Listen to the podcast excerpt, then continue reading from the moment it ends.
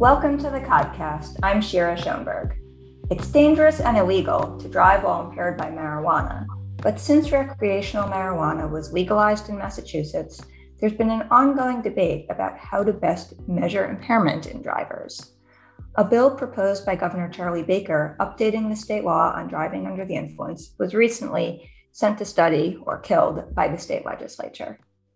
Here with me today to discuss these issues are Dr. Staci Gruber and Attorney John Amabile. Attorney Amabile is the president of the Massachusetts Association of Criminal Defense Lawyers. Dr. Gruber has studied the impact of recreational and medical cannabis use for many years and is the director of the Marijuana Investigations for Neuroscientific Discovery program at McLean Hospital. She's also an associate professor of psychiatry at Harvard Medical School. Thank you both for joining me. Um, so let's get the basics out of the way first. Dr. Gruber, how does marijuana affect your brain, and why is driving while high on marijuana such a bad idea? So, first, thanks so much for having me. And it's a great question. And it's a complicated question. Um, marijuana or cannabis isn't one thing, and people often use uh, cannabis for different reasons. When we tend to think of those who are using cannabis and driving, though, we tend to think of those who are using for recreational purposes. People who are intentionally looking to change their current state of being or to get high or feel altered. And in this case, after you use cannabis, and there's different routes of administration, whether you inhale via smoking or vaping versus um, an edible, a cookie, or you know, a beverage, etc lots of different ways you can use it. Um, the effects of cannabis are experienced over a variable time course. And driving is a complex set of cognitive tasks that are so automated in most of us, we can't remember the individual steps that you take, for example, to go from point A to point B. Most people don't remember when did I step on the gas? When did I do this? Because it's so automated. So, what happens is when you are altered or acutely intoxicated, for example, using cannabis and acutely intoxicated, your sense of time may be altered. Your sense of speed may be altered. Your ability to complete simple, seemingly simple uh, cognitive tasks, all of which go together to make you, quote, able to drive, are somehow impaired. Uh, not in everybody and not at the same degree, depending on what it is that you're using. That's an important aspect here. Um, because not all people using cannabis will be, quote, impaired. So, what happens to the brain while you're using cannabis? There's a series of events when you're acutely intoxicated that unfortunately render many people altered in such a way that driving performance may in fact suffer. That's why it's so dangerous and such a concern for so many. You don't want to do anything while you're under the influence of something that's altering your ability to perform tasks. And Attorney Amabile, I know that there are pr- certainly problems with the current law, but what is the current law about impaired driving? Because I believe that today even under the current state of the law, driving while impaired by marijuana is illegal. That that is correct, and it has been illegal for since before these ballot initiatives legalized it. And the thing about the new this legislation that was proposed that I I guess has now been thankfully killed because it was a horrible piece of legislation it was promoted by the same group of politicians that uh, vehemently opposed all three of the ballot initiatives. And it was the excuse that they put forward for why cannabis shouldn't be legalized. It was one of their principal uh, arguments that there'll be uh, impaired driving. Well, guess what? The thing that you, you forget is that people smoked cannabis before it was uh, legalized. And there actually is no evidence that more people smoke it now than before. And people were subject to prosecution for driving under the influence of drugs before uh, cannabis was legalized. Now, what is the definition of driving under the influence? It's that a drug or alcohol, it's the same standard, affects your ability to operate a motor vehicle safely. So, just like with alcohol, The law does not prescribe driving after consuming uh, some of the product. It prescribes operation on a public way where the substance affects your ability to operate the motor vehicle safely. Now, how, how has that traditionally been proven? Uh, and it has to be proven beyond a reasonable doubt. Before we get to that, let's just explain what the legislation is that you were talking about. Governor Baker has been pushing for this bill that, among other things, would impose a license suspension on somebody who refuses to take a blood, saliva, or field sobriety test for drugs, which is the same penalty imposed on a driver who refuses to take a breathalyzer. So, just clarifying, that's the legislation that you think is a bad idea? The, a horrible idea. Let's just start off with that. You just heard Dr. Gruber you know, tell you that this is a very complicated issue that has not, uh, the science is not developed to make any of that evidence relevant. So that, uh, and when you talk about uh, forcing somebody to submit to a blood test, that's a very invasive process. And that does not take place uh, with people driving under the influence of alcohol. There is no corollary to the breathalyzer that can be used to show not just whether somebody had consumed some of the product, but whether they were impaired by it. The evidence without uh, with alcohol is well developed in terms of how alcohol is ingested into your system, how long it remains, and how it uh, then leaves your system. It's water soluble, it can be very accurately measured. And there's uh, uh, very strong scientific evidence of what certain blood alcohol levels mean in terms of your level of impairment. There is absolutely nothing like that as a corollary in the cannabis uh, realm. So, Dr. Gruber, let's dig into that. Sure. The tagline of the legalization campaign was let's regulate marijuana like alcohol. Sure. But as Attorney Amabile seems to be saying, you can't really regulate marijuana like alcohol because it affects people differently. So explain that difference and in what ways does marijuana does somebody react to marijuana differently than they might react to alcohol? Sure. It's an incredibly important distinction. And I think that people are desperate to have anything that allows them to consider things in the same way as something that we have precedent for. Um, and as you just heard, you know, we have a relatively clear metric. You know, 0.08 is uh, for for a breathalyzer for alcohol is relatively clearly established for individuals, for most individuals, not everybody, where you have a related uh, series of impairments that tend to go along with that level. Okay, so you blow a certain level, you're impaired. Most people for really really chronic folks who use they're not impaired even way above that but for the for the sort of majority of people that's what you see cannabis is not alcohol cannabis is complicated and in terms of the ways in which people use and the long a very, very long half life of cannabis means that we are going to detect the presence of its metabolites. For example, delta 9 THC is the primary intoxicating constituent from the plant. That's what most of our recreational folks are looking for. You can detect delta 9 in someone up to a month beyond the point of their last use. Now, that metric is highly dependent on what else is in their system, how often they use cannabis, and how they used cannabis. So, presence or absence, these so called per se levels, are even more problematic from my perspective because individuals who are using small amounts of product, especially the non intoxicating products that may have trace amounts of intoxicating constituents that are detected, mean you're positive but not near any impairment. That's a huge distinguishing fact. The difference between using something and being intoxicated or impaired.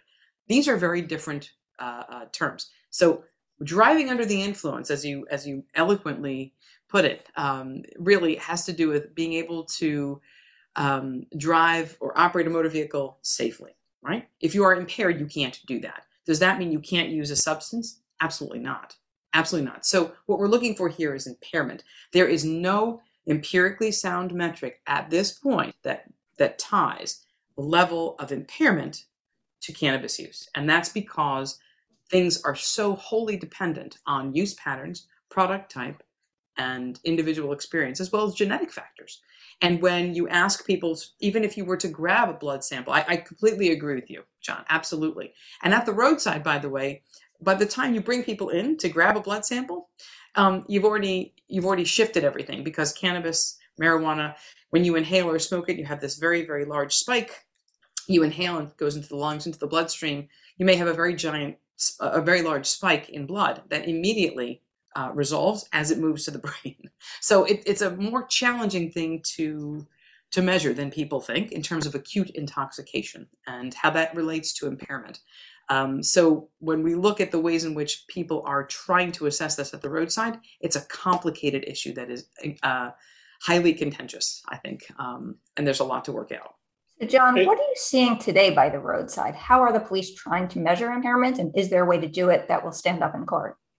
Well, all right. There is no way to quote unquote measure impairment, and one of the uh, the uh, most horrendous aspects of Baker's proposal was that he the law substituted fact by allowing a judge to take judicial notice that somebody was impaired by virtue of their uh, having been determined to have uh, cannabis in their system. And that is a classic use of non scientific junk science to potentially uh, cause a person to be convicted of a serious crime. Now, as far as what's going on at the roadside, first of all, the most uh, likely person who is impaired by drugs on the roadside, who is the police uh, are drawn, their attention is drawn to him, is a person that's nodding out from opioid uh, overuse. And they pull the person over. Now, like uh, uh, unlike alcohol, there's no odor of alcohol with opioids, but there are signs that a logical and trained police officer could see, like uh, the eyes and the slurred speech, all things that actually are very uh, uh, comparable to how they make arrests in alcohol cases. Uh, the unsteadiness on the feet, these things. Now, the other thing is that the law, and I think this is totally wrong, but it is the law, basically eliminates Miranda protection from people that get pulled over uh, and are suspected of impaired driving. So the police are allowed to question without giving you Miranda warnings, even though they're likely not going to let you go. And uh, your answers are usable. So, just like in an alcohol case, well, have you used any drugs? And the person says, well, yeah, I just uh, uh, uh, took some Oxycontin.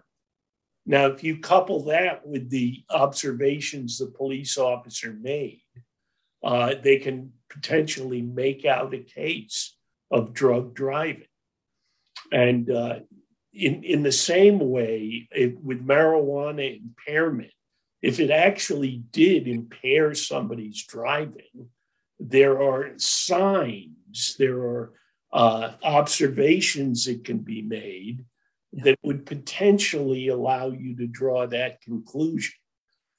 Now, the one difference is that with alcohol, uh, the law allows a lay person to make the uh, uh, make render an opinion about somebody's sobriety because lay people have so much experience interacting with people that they know to be uh, consuming alcohol that they allow lay opinions which is not true and it shouldn't be true in uh, so-called drug driving.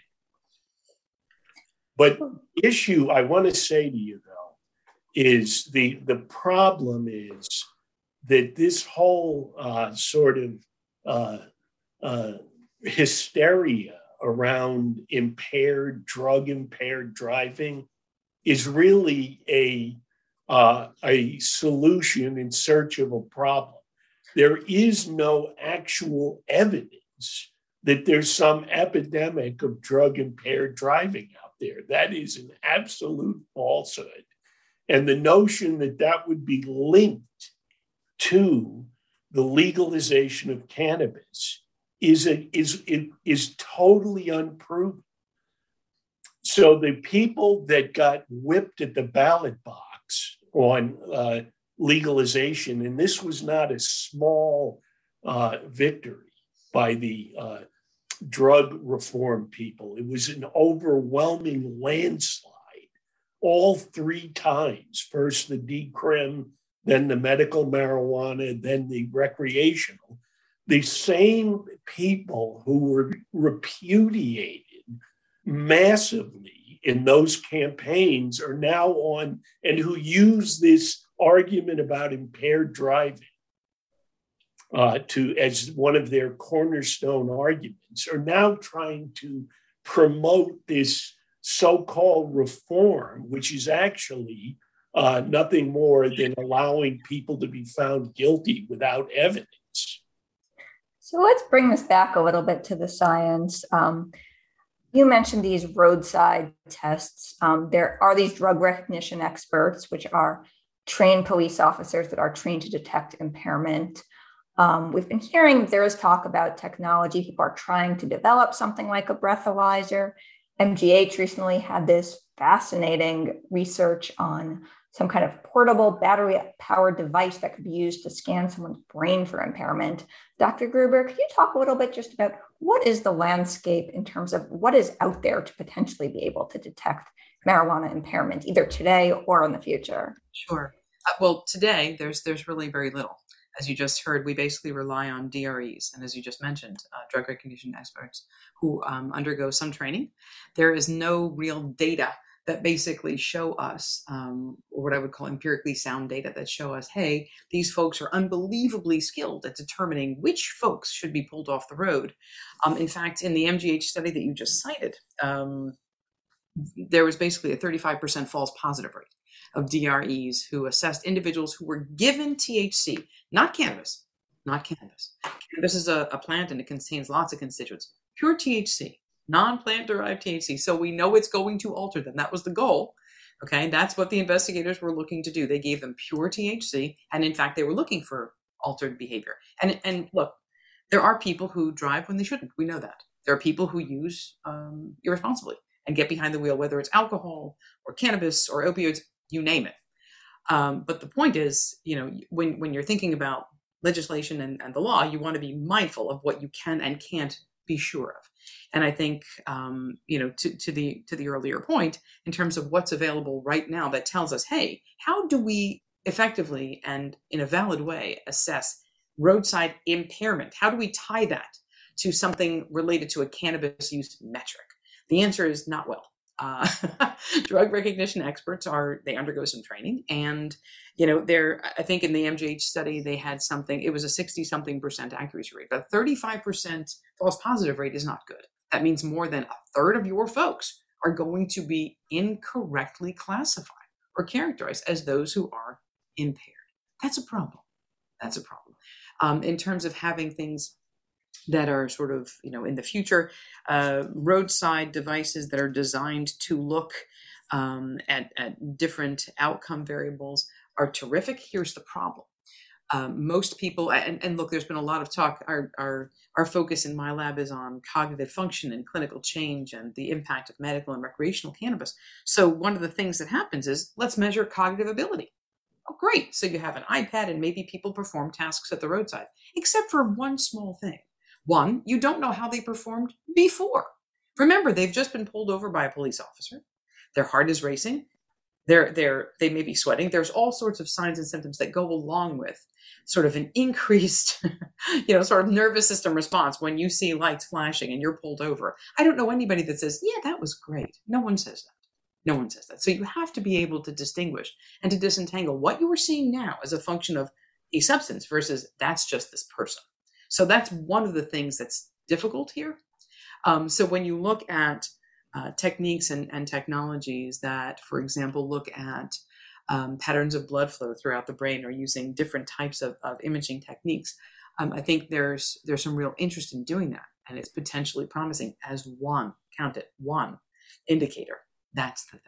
So it, it's a complicated series of questions.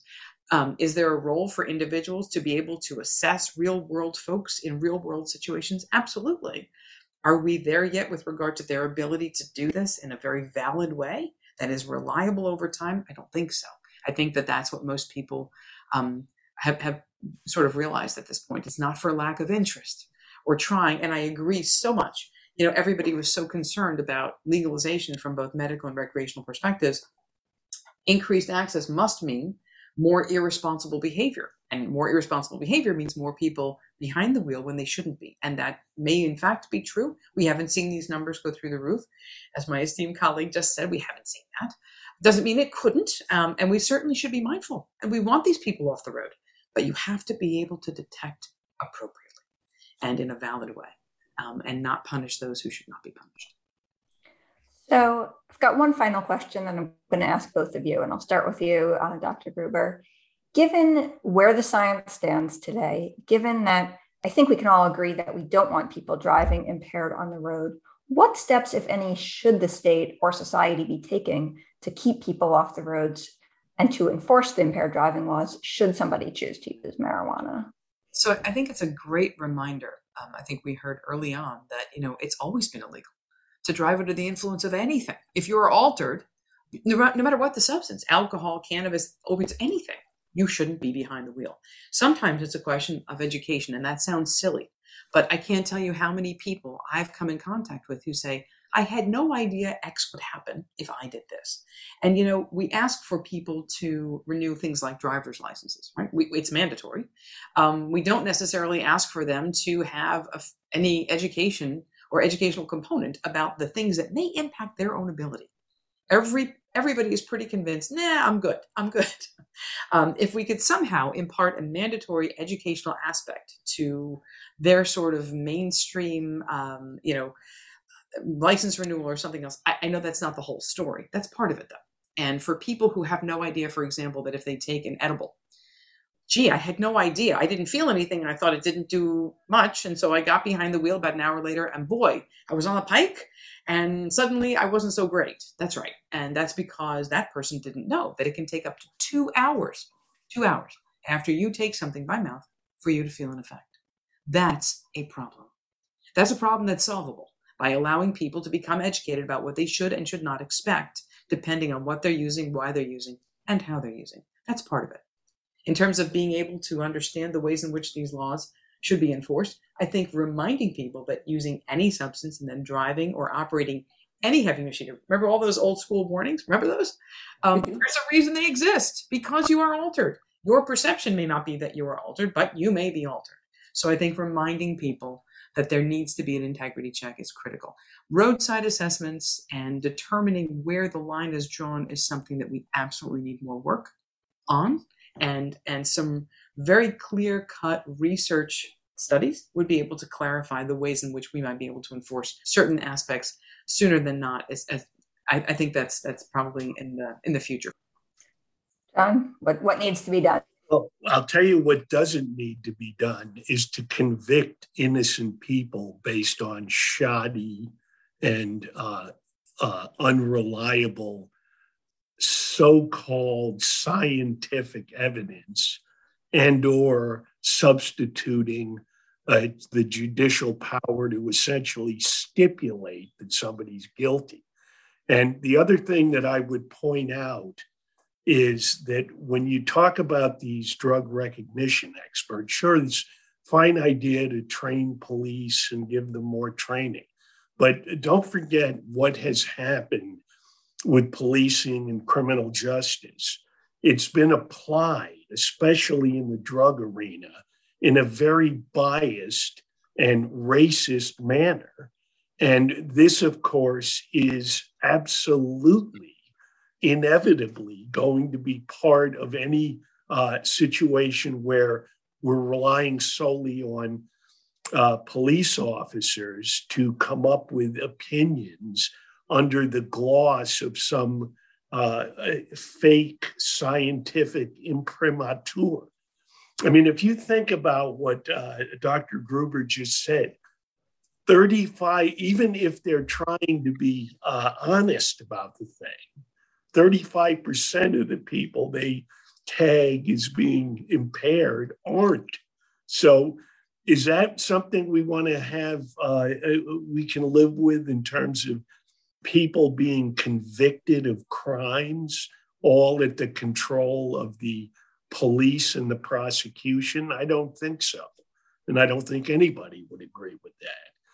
So it's very good that that bill got killed. It was horrible.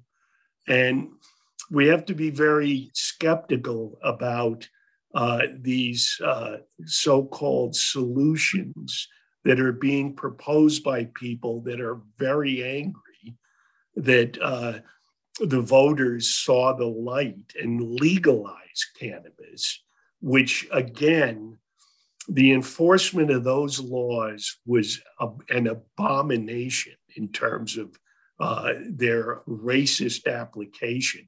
And states that are legalizing cannabis are recognizing that and trying to give priority in businesses to people in uh, in uh, those communities that suffered the most from it. So uh, that's what I think, and uh, I think impaired driving is illegal. It always has been. Uh, prosecutions were undertaken before cannabis was legalized and are still being undertaken, but they have to be proven beyond a reasonable doubt and I don't think anybody wants to uh, uh, give up on that standard. That's the bedrock principle of criminal justice. So we should make sure we maintain that and uh, enforce the laws in a fair, unbiased, and impartial manner. And you can learn more at commonwealthmagazine.org. Dr. Staci Gruber and Attorney John Amabile, thank you so much for joining me on the podcast. Yeah. Thank you.